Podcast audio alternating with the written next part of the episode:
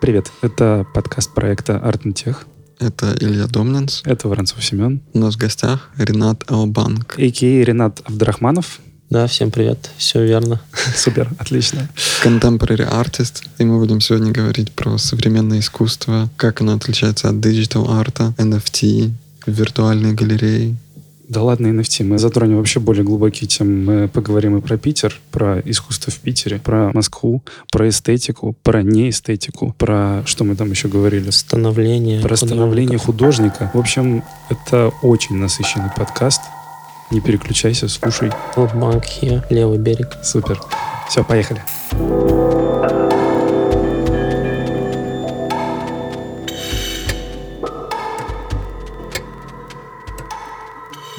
Ну что, Илья? В общем, Ренат, привет. Привет. Привет, привет, Ренат. У нас сегодня в гостях contemporary artist Ренат Элбанк. Можешь начать, может быть, немного с образования, потому что мне известно, что ты прям поучился во многих местах и пожил. То есть ты в Кипре, и вообще сам из Казахстана, сейчас в России. Как так вообще получилось? Угу. И если я правильно понимаю, вообще у тебя путь художника, он начался с а, прям настоящего contemporary, то есть ты делал скульптуры, картины, а сейчас ты digital художник, угу. который работает в NFT. Как вообще Давай, так получилось? Да. Хотел бы начать, наверное, с э, короткой предыстории э, вообще своего псевдонима. Что такое L'bank? Просто в последнее время начал сталкиваться в криптомире э, с тем, что есть биржа китайская LBank, и вообще есть такие банки, L-банк. Естественно, когда-то давно-давно я об этом и не мог подозревать.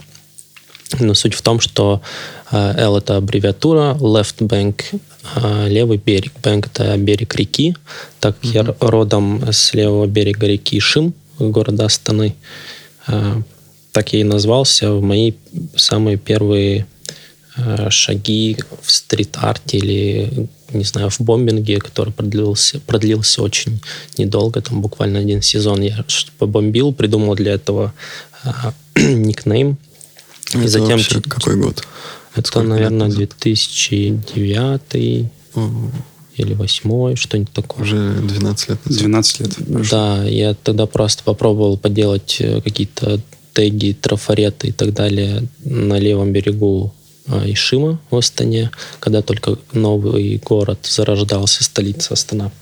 И они очень быстро стирались. Я сделал только одну знаковую для себя работу на, на, на мосту, которую на следующий же день закрасили. До сих пор там пятно отличающейся краски от оригинальной а, светится и напоминает мне об этом. Угу. А затем этот никнейм я просто уже начал использовать э, в сети. Собственно, о Красиво. образовании учился я скудно, а точнее никак, по крайней мере в школе. Затем я поступил в колледж на программиста, скажем так. Ну, там вычислительная техника и так далее. Где я также не очень хорошо учился, но в какой-то момент а, параллельно с тем, что я играл в компьютерные игры, сидел на форумах, в сети и начал изучать э, цифровую графику, то есть э, редакторы, векторная графика, растровая графика в рамках вот учебной программы. И так сложилось, что играя в мой RPG WoW, я был частью комьюнити на форуме русскоязычном, я попал там в бан. О, стоп, ты на официалке играл? Нет, это Нет. была пиратка, и на пиратском форуме этого пиратского нет, это был не, не сервер, а форум, а в целом форум WoWGP. Тогда он назывался информационный форум. Там был подраздел графики. Uh-huh. Я получил там бан, начал искать пути решения этой проблемы, как избавиться от наказания. Нашел а, раздел графики, начал заниматься развитием этого а, раздела, и так обнаружил еще и какой-то лайвовый раздел, где ребята делились уроками, своими работами и прочим. И я это спараллелил со своей э, программой учебной по графике. Как раз Круто. были зимние каникулы, я начал исправлять свой бан, развивать этот графический раздел, изучать дизайн а ну, точнее, э, тогда это были базы графического редактора Photoshop mm-hmm. в моем случае. И вернувшись уже с каникул, я уже обладал какими-то навыками на тот момент. И это все в Казахстане было? Да, да это Казахстан, угу. это год 2009, если я не ошибаюсь. Тогда я начал делать свои первые какие-то аватарки для форума, подписи. Тогда это назвали, называлось Сигна, то есть это такой небольшой баннер, который вставлялся в подпись твоего профайла после того, как ты оставляешь сообщение на форуме. У тебя есть подпись, и в нем висит какая-нибудь красивая картинка. Ты помнишь такое? Я помню это. Я очень хорошо помню. Ну, причем я на форумах Сталкера тогда сидел. Правильно я понимаю, что ты фанарты делал изначально? Да, это был точно фанарт. Ну да, так можно. То есть это так можно назвать. Это э, был цифровой арт в рамках какой-то вот выдуманной вселенной. То есть в данном случае там за основу я брал материалы из мира вселенной Варкрафта. Mm-hmm. И затем уже различные другие материалы. У нас, опять же, там был раздел графики. Тогда часто использовались всякие рендеры с Cinema 4D, какие-то абстрактные такие трехмерные какие-то штуки. Мы брали за основу, просто разносили в фотошопе, использовали по-разному. Ну, это все ты делал в фотошопах, да? Да, тогда это угу. был only Photoshop и всякие плагины, еще что-то, еще что-то. И понял, То твой есть... путь дальше перешел в Кипр, если не ошибаюсь. Да, после да. того, как я как? закончил колледж. Я продолжал заниматься еще два года графикой или год. И к концу обучения в колледже я понял, что дальше мне хочется заниматься графикой, дизайном. Я пошел работать. Точнее, меня позвали, знакомый позвал работать в офис. Дизайнером ему нужен был помощник. Я устроился в офис, концерн которой было несколько компаний, и там я занимался рекламой. То есть я делал какие-то баннеры, рекламу и прочие сопутствующие материалы. Это все продлилось тоже недолго, примерно полгода. И в какой-то момент абсолютно случайно по дороге в бар ночью мой друг Никита Неллин сообщил мне, что он через две недели улетает учиться на Кипр. И я тогда не, не знал, что это вообще такое. Он говорит, что остров. такое за страна, да? Что, что такое Кипр, да. Он говорит, ну, это остров в Средиземном море. Буду там учиться в университете, получать знания. Я такой, что М-м, остров. Звучит неплохо. Где-то на запад выехать да, из... все, все про знания я прослушал, потому ага. что продолжать учиться я не планировал, а скорее у меня была установка, все, типа, дальше учиться я не пойду, буду работать и заниматься самообразованием, э, коим я уже занимался на тот момент несколько лет.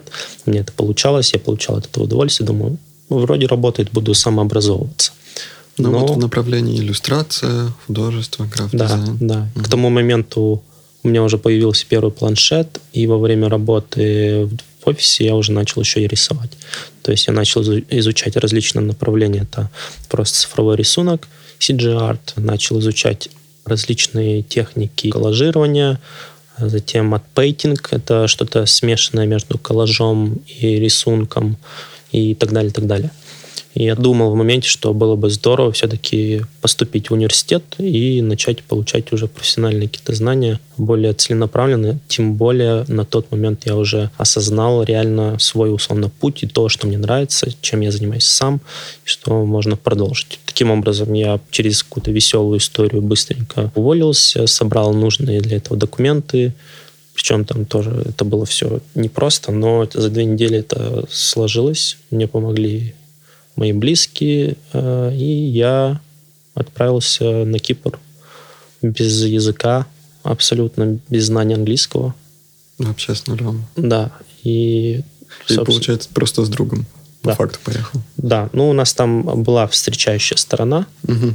Нас там встретили, приняли, разместили, помогли э, сдать документы и решить все все сопутствующие, так скажем, проблемы. А как вообще у тебя был вот этот переезд, связан там с менталитетом страны? Просто я же тоже переехал в Россию сам из Латвии, угу. и для меня лично это была большая проблема. То есть там в Латвии это и в Прибалтике есть некоторая культура замедленного темпа, вот этого uh уважения, uh толерантности. И когда я сюда переехал, это было такой интересный experience, когда люди себе все говорят прямо и честно. Контраст. Да, сильный контраст. Как mm-hmm. у тебя был, и отличается ли вот такой... Ну, тут сильный... можно еще раскрыть э, на Кипре, что за менталитет, что за люди. Он ближе вообще к западному или вообще да. какой-то другой? Скажу так, что там абсолютно космополитическое общество, так как там, ну, по крайней мере, изначально попал полный космополитен. Почему? Потому что это Фомагуста, восточное побережье, там университет находится, и большая часть населения этой локации — это студенты студенты, причем с большого количества стран. И, по сути, я сразу первично попал в общество, наполненное различными культурами, нациями, взглядами, религиями и так далее. Там были все практически. Что касается самого Северного Кипра, это непризнанная республика, которая принадлежит Турции, непризнанная республика Северного Кипра, турецкая. Там как бы живут киприоты, либо турко-киприоты, либо турки. То есть все-таки какая-то культура ближе к арабским странам. Да, да, да угу. что-то что ближе к этому. Скорее, я бы даже обозначил турецкую культуру, так как она все же отличается. Угу. Вот, и там больше турецкая культура, присутствует турецкий язык, но по большей части мы общались на английском, изучением которого я и занимался первый год. Собственно, для меня это было, естественно, культурным шоком, как минимум. Почему? Потому что я не знал английского, но это далось мне, не знаю, какое даже слово использовать. Это было супер интересно. Mm-hmm. Это было супер интересно. По крайней мере, Казахстан тоже очень многонациональная страна. Там нет каких-то э, прям однозначных характеристик того, как себя люди ведут, потому что людей много, и они разные. Есть, естественно, такой легкий казахский флер. Но там оказалось супер интересно и не сложно, потому что люди, опять же, супер friendly на Кипре. Все приехали учиться, студенты молодые с разных стран. Иран, Турция, Украина, Казахстан, Туркменистан, Россия, Канада, Африка, mm-hmm. пол Африки, Марокко. Там. там ты продолжал заниматься как раз компьютерной графикой? Или же в тот момент ты уже начал заинтересовываться contemporary art и делать какие-то работы, связанные с редимейдом, картинами? Ну, я там пробовал до- достаточно долго. Я там пробовал 6 лет, жил, okay. учился. И за этот период, опять же, разные были... 6 лет — это обучение? А, нет, Или я учился три с половиной года. А, нет, я учился, получал бакалавра три с половиной года, год учил английский, угу. вышло четыре с половиной года, учился только. Ну, еще полгода я учился на магистратуре. То есть, в общем, я потратил на учебу пять лет там, а год уже просто... Работал да, на фрилансе. Угу. Да, скитался, жил, наслаждался жизнью. На Кипре можно наслаждаться жизнью. Там шикарная же погода, атмосфера. Да, там очень тоже размеренно, неторопливо, Еда вкусная. Да, лояльные люди, вкусная еда, свежие фрукты. Но там очень сильно чувствуется юг. И тоже вот люди без спешки относятся к жизни. Все притормаживают, пропускают всех на дорогах, чинят тебе телефон вместо трех обещанных дней и месяц и так далее и тому подобное. Прям, да, в Италии. Ну, супер на Чили, да. Угу чем я в итоге-то занимался. Ну, пока я изучал английский, я продолжал заниматься какой-то графикой, рисовал дизайн и так далее. Но, естественно, потом началась учеба, и там я уже совмещал э, учебную программу с какими-то прикладными практиками, там, рисованием и так далее. Это произошло, наверное, уже начало происходить буквально там, не знаю, на второй, третий год моего там нахождения. Ну, не mm-hmm. сразу, да. Понял. А что так вдохновило? На такие создания своих работ именно вот в этом направлении. Это же все-таки довольно сложное искусство для того, чтобы погружаться в contemporary art. Ну, как мне кажется, может быть, это неправда, mm-hmm. но нужно знать и общую историческую базу искусства, там, классическое, и 18-19 век, и потом уже как-то переходить. Ну, собственно, образование, которое я там получил. То есть это с классикой тоже было связано, да? Да, мы изучали uh-huh. историю искусства в том числе. Ну, не погружались прям с головой, но uh-huh. что-то мы учили. Ну, был курс, да, в да, случае. был курс. Мы учили историю дизайна, историю искусства, историю кино. Скорее, основы разных направлений, но не углублялись прям конкретно в изобразительное искусство. Мы изучали изобразительное искусство, но какие-то очень важные аспекты и важные имена, какие-то направления. А чем отличается contemporary art? Кстати говоря. Вообще вот отличительная черта в искусстве. И почему именно вот это направление в ту сторону? Я однажды писал, мне задали, нам задали написать эссе на тему What is different between contemporary art and contemporary art? В чем разница между современным искусством и современным искусством, если на русском это перевести, но здесь хитрость в том, что первый contemporary art писался с маленькой, а второй contemporary art с большой. На русском это даже сложнее объяснить, наверное. Есть просто современное искусство, а есть, условно, жанр современное искусство. Мгм. Да, То и- есть есть такое направление, скажем так, большое, да? А есть временной период. Да, да, то есть э, имеется в виду современное искусство, то, что делается сейчас, сегодня, Мгм. что, в принципе, пока непонятно, чем это является. А есть э, contemporary art, который вот там в 20-19 годах там начался и начал развиваться до сегодняшних дней, и он уже как-то зафиксирован на исторической линии. К сожалению, уже не помню, что я там писал практически, надо вспоминать прям. Ну, То есть, по сути дела, это, грубо сказать, искусство сейчас. Искусство здесь. Как жанр. Я не про временной отрезок времени и вот оно современное искусство, а скорее как про жанр. Да, вот. про жанр. Чем оно отличается от того, что происходит сегодня? Я думаю, в первую очередь тем, что тогда была пионерика некоторая. То есть э, то, что называют contemporary артом, это то, что сейчас превратилось э, в конце концов вот в тотальный микс арт, а тогда это был некий такой надлом и не то чтобы авангард, но точно смена парадигмы, когда начали придумывать и создавать направления, которые кардинально отличались от тех, которые были каноном там на протяжении десятков, сотни лет. И как раз-таки вот этим и обозначается вот тот период времени, когда появилась art. Чем ну, отличается практически ничем. Сейчас у нас протекает скорее такое некое продолжение, и сложно сказать, как оно будет называться в итоге, в конце концов. Ну, вот сегодняшнее направление. Их скорее там, ну, тысячи и миллионы. Вопрос в том, что зафиксируется в истории. В общем, с моей точки зрения, как я понимаю, в 19 веке и в начале 20-м contemporary называлось искусство, посвященное некоторому роде философии модернизма.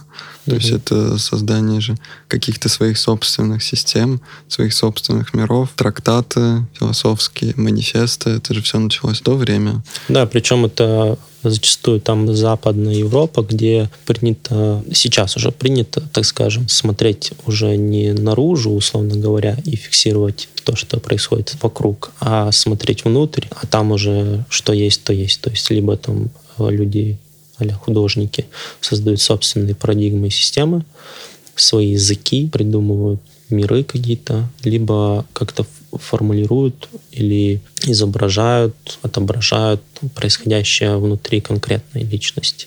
Мгм. То есть пытаются это передать, там, какие-то переживания и так далее. Вопрос, который я хотел тебе задать, который мне задают чаще Мгм. всего. Зачем после этого, после такой шикарной страны, как Кипр, переехал опять в Россию? Э, Да, в России Не я опять? Да, ты из России- Казахстана, в В России. России оказалась впервые, кстати, можно сказать. Ну, на такой период долгий. Да, все просто. Там оказалось, в конце концов, скучно. И это все-таки остров. Делать там особо нечего. На момент, когда я уже закончил учебу и начал развивать свой собственный проект, Как раз Албан. да, я уже год полтора, наверное, занимался тогда своим проектом, и он начал приносить плоды. Я понял, что эта история работает, это находит отклик. Я начал обзаводиться связями, но все это происходило онлайн, виртуально и дистанционно. Это И какой год был? Это был примерно 17-18 год, Ну, это вообще вплоть до 19 да. такая история в 17-18 дистанционка и онлайн, это скорее была какая-то такая Необычно, нестандартно. нестандартная история, да. Может быть, так сложилось исторически, что с момента появления ПК первого моего интернета я, опять же, начал коммуницировать с людьми с разных стран, с разных точек мира онлайн, форумы, чаты, Аськи, Пиджин. Это все мне оказалось привычным.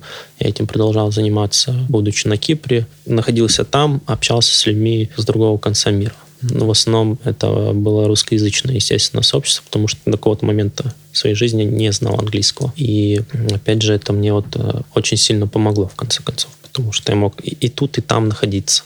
Но, собственно, появилось понимание, что нужно с людьми видеться, коммуницировать, и помимо всего этого работать и создавать какие-то объекты физические, потому что физический мир никуда не денется в ближайшее время точно. Собственно, поэтому я решил, что нужно двигаться дальше. Ну и не то чтобы решил, но у меня была довольно-таки сложная и интересная э, жизненная ситуация, помимо всего прочего. Я не мог покинуть страну в течение полутора лет хотел, но не мог. Ты про Кипр? Да. И я просто там, условно говоря, был в заточении какое-то время и просто работал.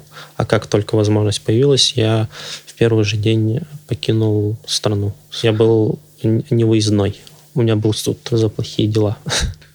Ну, не очень плохие. Суд? Да, прям суд. Я заплатил, в конце концов, штраф угу. официально. Прошел через э, судебные тяготы, огромные траты на адвокатов, встречи различные. Решилась проблема. Благополучно меня не посадили в тюрьму, и я улетел в Казахстан. Вот, дальше жить и работать.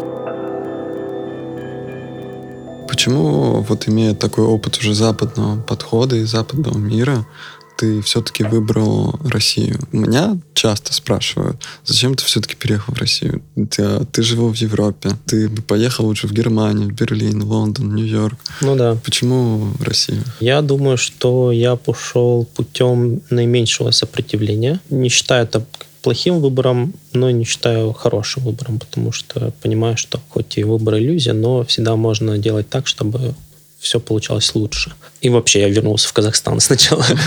Ну, так что тут вообще без разговоров. Опять же, э, путь наименьшего сопротивления. Почему так вышло? Выше уже говорил. У меня уже на тот момент сложилось очень плотное и обширное общение с русским комьюнити. Э, у меня было много знакомых, помимо всего этого, а, в Петербурге жил уже давно мой двоюродный брат любимый. У меня была здесь некая подушка и поддержка.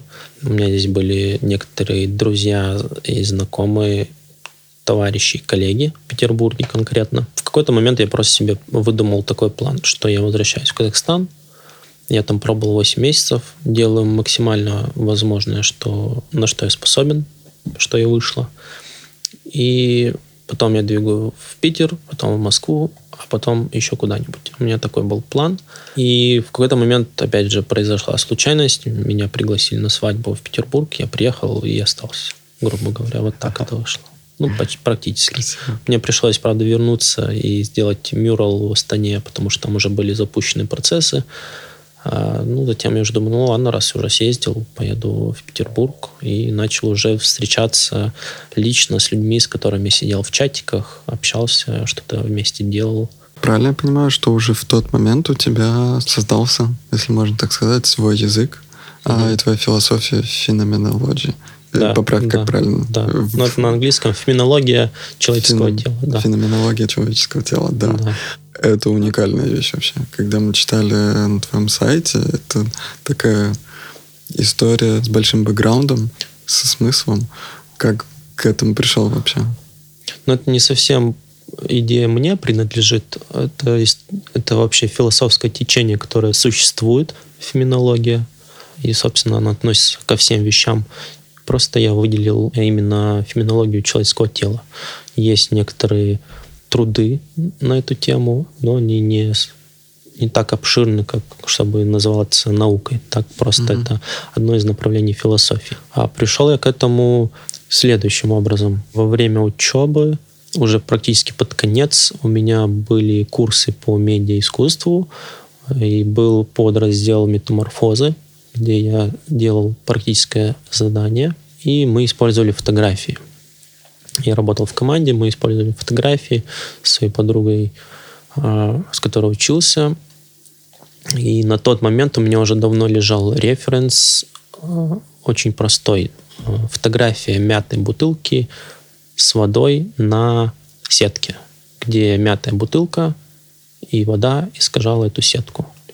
То есть изображение, проходящее через бутылку, за счет измененной топографии воды, изображение сетки, оно менялось. Мне тогда эта история очень понравилась, увиденная и простота этого метода. И я отложил эту идею очень надолго, задумываясь о том, что я когда-нибудь это использую.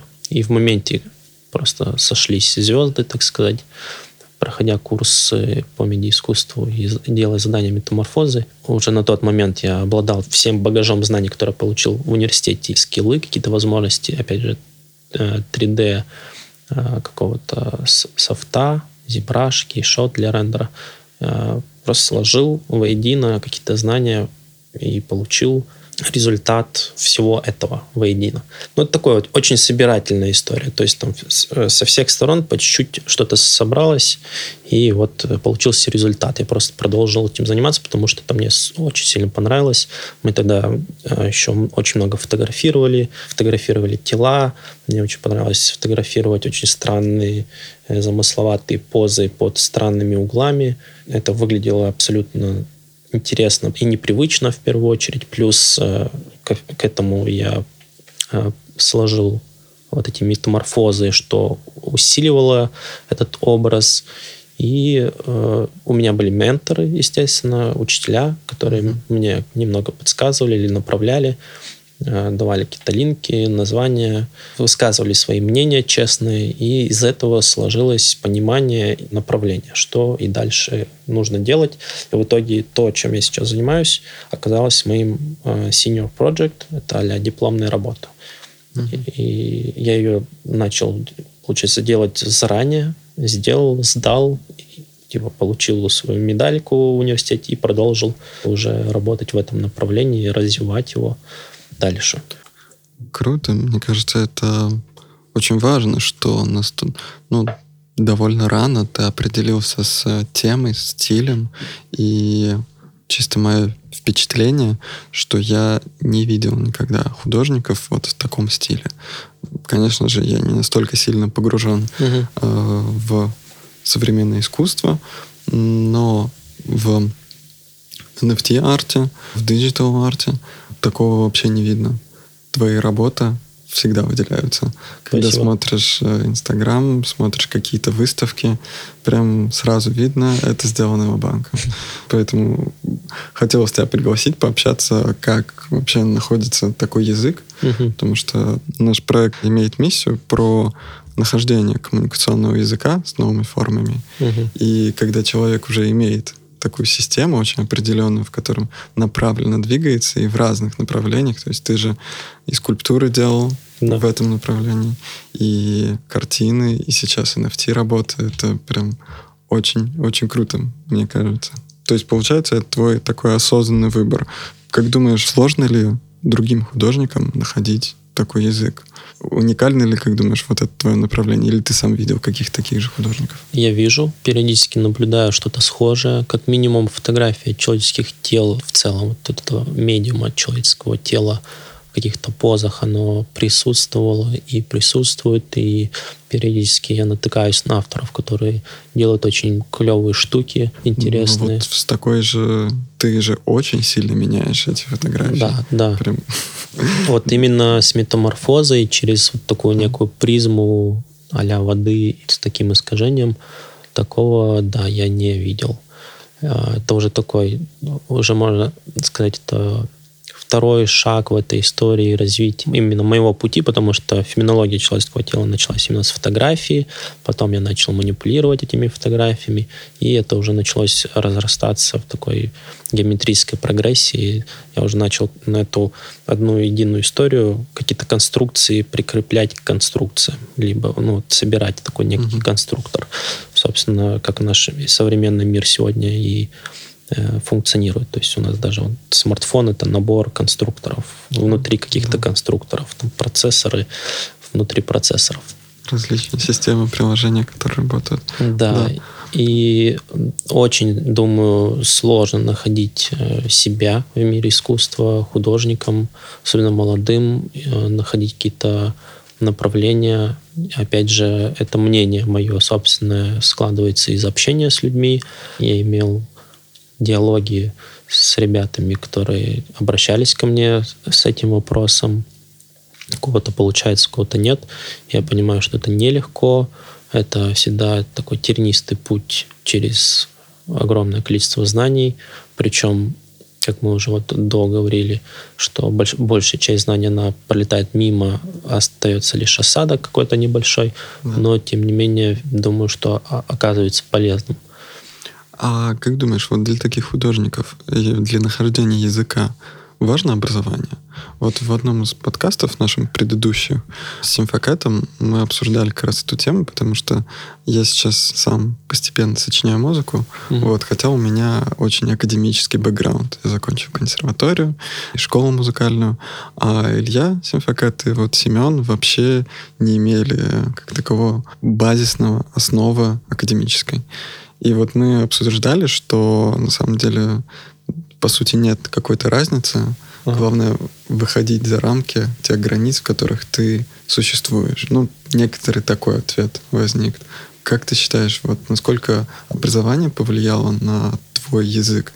И важно ли оно для других художников? Я даже вне контекста вопроса, я считаю, что образование очень важно, потому что, ну, come on, мы живем в мире в сегодняшнем дне. У этого дня есть некая диктатура, то есть есть какой-то контекст, которому нужно соответствовать или не нужно соответствовать. То есть мир развивается очень быстро, и, естественно, человек есть человек только благодаря его знанию и умению. И развивать и знания, и умения очень важно. То есть это вообще смысл в целом, наверное, жизни человечества, что-то уметь и что-то делать, иначе зачем существовать, к чему-то нужно стремиться. Поэтому знания, естественно, необходимы. Какого характера каждый выбирает для себя сам, может заниматься просто самообразованием, экспериментировать и идти там какой-то цели, кто-то не понимает цели, просто занимается образованием и ничего с этого не получает. Это все очень, опять же, субъективно, зависит от личности, от психики, и очень много факторов на это влияет нет э, однозначного ответа на подобный вопрос. Э, нужно лишь находить э, нужный инструментарий и язык с самим собой, чтобы как минимум понять, что для тебя работает, а что нет, а затем уже это применять. Для кого-то образование не работает, но в целом, если глобально смотреть, то, естественно, знания не важны.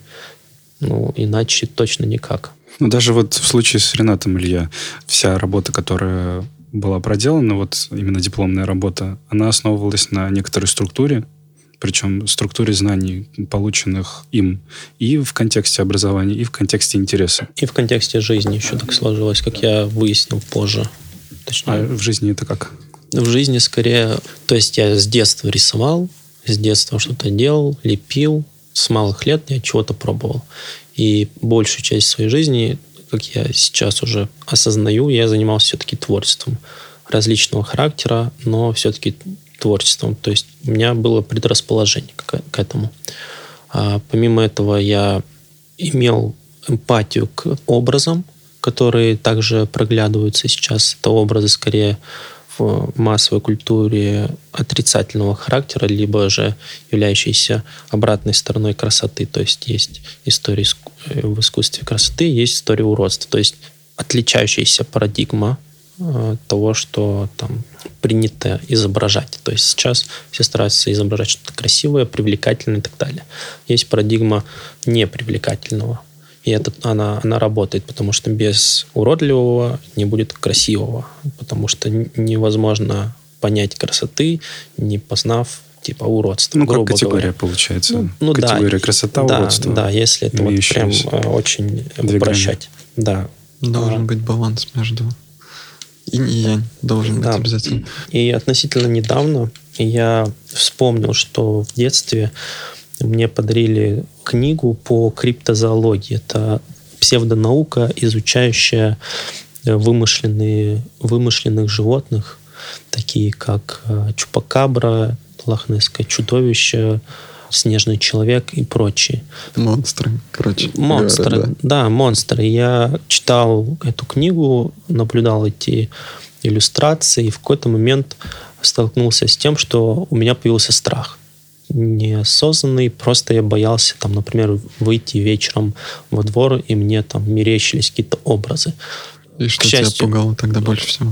Ну, сейчас я скорее с трудом могу вспомнить, а скорее по ощущениям, скорее это было что-то неосознанное, и я думаю, что мой мозг восприимчивый и психика, они такие очень гибкие, и, скорее всего, прочитанное и увиденное на меня в таком количестве как-то повлияло, и э, мое воображение начало генерить какие-то штуки. То есть там угу. в потемках видел какие-то силуэты, мне, это, мне что-то казалось, я этого боялся. К счастью, я быстро довольно-таки сообразил, что происходит и откуда ноги растут, и довольно-таки сразу начал с этим играть. То есть э, я начал об этом рассказывать другу, вот там смотри, вдали есть силуэт, а можно представить, что это стоит человек, и, и твой мозг может в это поверить, если вот долго в это смотреть и представлять, то ты увидишь это. Вот почему-то я какой-то такой практикой занялся. Игра воображения такая. Да, и я думаю, что это отчасти тоже повлияло на мое какое-то а, развитие и становление отчасти. Вот один из пунктов, который на меня повлиял. А так я всегда любил там рисовать каких-то зомби, монстров и прочие штуки.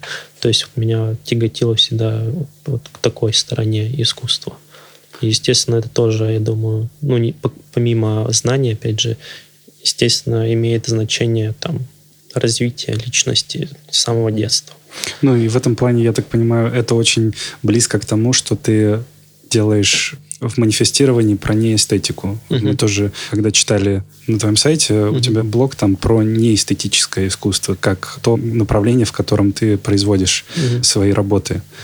То есть это вот оттуда еще, получается, берет начало. С детства. Да, да, конечно. Психология уже давно всем, наверное, доказала, что человек не рождается белым листом, что есть уже какие-то заготовки и генные предустановки, а дальше уже человек развивается, растет в зависимости от окружения, воспитания, и очень-очень много факторов влияет на формирование сознания, и оттуда уже дальше, вот, опять же, такой разветвленностью создается и развивается личность. И, ну, э, естественно, в это можно очень глубоко копаться и уходить прям вот в недры а можно как бы немножко по верхам бегать, и как бы оба варианта будет правдой, но опять же слушатель э, там не осведомленный до конца а, о том, как функционирует там, допустим, наше сознание, э, неправильно или не совсем корректно что-то воспримет и подумает, что да, вот я учился в университете, там, научился и начал делать такие штуки только поэтому. На самом mm-hmm. деле, естественно, нет. То есть вводных данных очень много которые все не захватить. Ну, кстати, в подкасте с Ильей Симфокетом я говорил о том, что важно еще посмотреть, когда человек взрослый смотрит на ребенка, чем ребенок интересуется и на что он тратит большую часть да, времени. Да. Да и в чем живет ну, ребенок? Формат игры вот этой да, самой. Как раз кто-то играет с воображением, а кто-то играет э, с определенными предметами сразу. Угу. И через них познает себя и мир. Мне, кстати, вот сейчас, когда ты рассказал немного про свой путь, показалось довольно логический вывод, что ты сейчас живешь в Петербурге. Что да, конечно же, этот город э, исторически является эстетичным, но, к сожалению, на данный момент очень много районов и мест, которые имеют вот как раз не ту самую классическую эстетику, а underground. Угу. Обратная сторона да, такая. Совершенно обратную сторону. То есть э, в Москве таких мест однозначно меньше. Там это все по-другому, там немного другой стиль. Но вот если говорить не про эстетику, не эстетика. Да, да, да, забавная прям, параллель. Да, что это прям Петербург. Кстати, об этом не задумывался. Очень интересно подметил Илья, очень интересно. Ну, кстати, mm. да, я сейчас в этом даже э, прозрел немного и вправду. Тут и люди такие, когда смотришь вот, многие, да, да, да, смотришь эстетики, на комьюнити да, да, да. петербуржцев и там сравниваешь с московскими. В Москве все-таки есть какой-то флер вкуса и внешнего вида Запада, а в Петербурге он совершенно микс. Да. То есть тут все по-другому, тут сочетается несочетаемым. Это такой всякие... лучик сейчас из, из космоса. Осознание. Круто, круто. Ну, это классно, кстати, даже иллюстративно можно посмотреть. Идешь по Невскому, красиво. Заходишь во дворы, ужасно. Там выходишь на какую-нибудь садовую, тоже идешь, красиво. Выходишь, заходишь во двор, вообще ужасно. Но это двор, когда ты смотришь, что это двор-колодец, который ужасен, ты видишь эту эстетику, которая тебя тоже захватывает. Да. Но особенно зимой. Особенно, особенно на контрасте, самое интересное. Да. Вот я у себя славливал. У меня когда-то был выбор между Москвой и Питером. Я как и ты, кстати говоря, какое-то время был в Казахстане. Угу. Вот я из Алматы родом. Вот Потом я жил в Волгограде долгое время. И когда пришел момент переезжать, у меня был выбор между Москвой и Питером. И я заметил то, что в Москве мне не очень нравилась какая-то однозначность. Угу. Вот однозначность в том, что я наблюдал, и в том, что я слышал, я вообще очень на аудио историю Понял, аудиал. Аудиал, да. Мне не очень нравилась однозначность. При этом питерская вот эта неоднозначность, она меня прельщала в большей степени. И когда вот выбор э, происходил, то есть mm-hmm. я там пожил, здесь пожил, и я точно понял то, что мне вот эта двоякость, mm-hmm. она прям... Э, я ее сразу уловил, и она мне сразу понравилась. Это вот вопрос о том, что... Биполярность, я бы даже сказал. Ну да, кстати, биполярность какая-то. Это вот вопрос о том, что есть же два типа людей из российской периферии, ага. переезжающих либо в Москву, либо в Питер. Угу. И они прям разные. Ну, То да. есть нету такого, что человек э, переехал в Москву, и э, ты смотришь на него, да нет, тебе же в Питер нужно было. Нет, он прям вот сразу попадает в тот контекст, который его. И также с Петербургом. Это вот э, смотришь и прям очень разность эту наблюдаешь. Угу. Какую-то определенность. Мы, кстати, я не помню, когда с тобой, Илья, разговаривали еще с кем-то по поводу Москвы и Питера. И наш ну, собеседник... Это частая тема, по-моему. Наш собеседник, я не помню, кто это был, ну, просто вот в обычном светском разговоре сказал то, что, ну, вообще Петербург в некоторой степени про неопределенность, и он больше для неопределенных в этом плане, которые путешествуют между двумя крайностями. Mm-hmm. А вот Москва это уже вот про таких, которые определенные и убежденные в своей цели. Mm-hmm. Не помню, где это было сказано, но я с этим не согласен. Вот тебе пример как раз Ренат. Ну, в этом, в этом есть смысл какой-то, да. И я бы даже отчасти, может быть, согласился. То есть, ну, смотря чем человек занимается и какие цели преследует. Но так может, можно сформулировать мысль вполне. Я думаю, что я тоже так формулировал некоторые вот характерные особенности или различия. Но, собственно, неэстетичность и Петербург, вот я Это не странный парадокс. Да, я не подозревал этого, но так сложилось каким-то волшебным образом. И да, я это наблюдаю, причем, сколько здесь уже третий год нахожусь. Да, ну, собственно, большую часть времени, процентов 90 времени, проведенного здесь, а, я прожил в центре. Естественно, там огромный контраст от э, красоты и некрасоты. Эти затеганные улицы, лепнина, местами отваливающиеся. Какие-то невероятные архитектурные решения – причем разного типа и характера. Все это очень красиво. Естественно, люди биполярные, разные, сумасшедшие, не очень культурные, нет, насыщенные искусством или абсолютно, скажем, отстраненные от искусства. Это все завораживает до поры до времени и в какой-то момент, может, даже начинают путать в происходящим в целом. И, по крайней мере, у меня так складывается. Естественно, Петербург для меня изначально был местом культурного сосредоточения. На практике для меня коим и оказался. Я здесь получил огромные какие-то практики и знания именно контекста искусства, культуры, я здесь познакомился с различными деятелями искусства, как и старого мира, так и нового мира.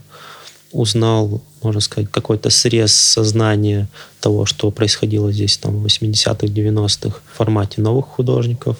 Тимур Новиков, Кабаков, там, тот же э, вся тусовка, которая происходила вокруг э, Цоя. Все это я узнал через Сергея Бугаева, Африку. И, опять же, Здесь, да, присутствует такой некий контраст и биполярность, э, неопределенность, с которой я также сталкивался. Опять же, сам город навевает ну, такие, такой флер неопределенности.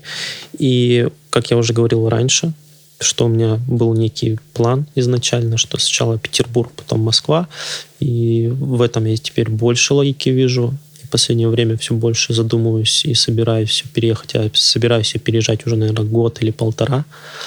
И каждый раз, как я оказываюсь в Москве, меня там пытаются э, зазвать и задержать как можно дольше мои друзья, любимые товарищи.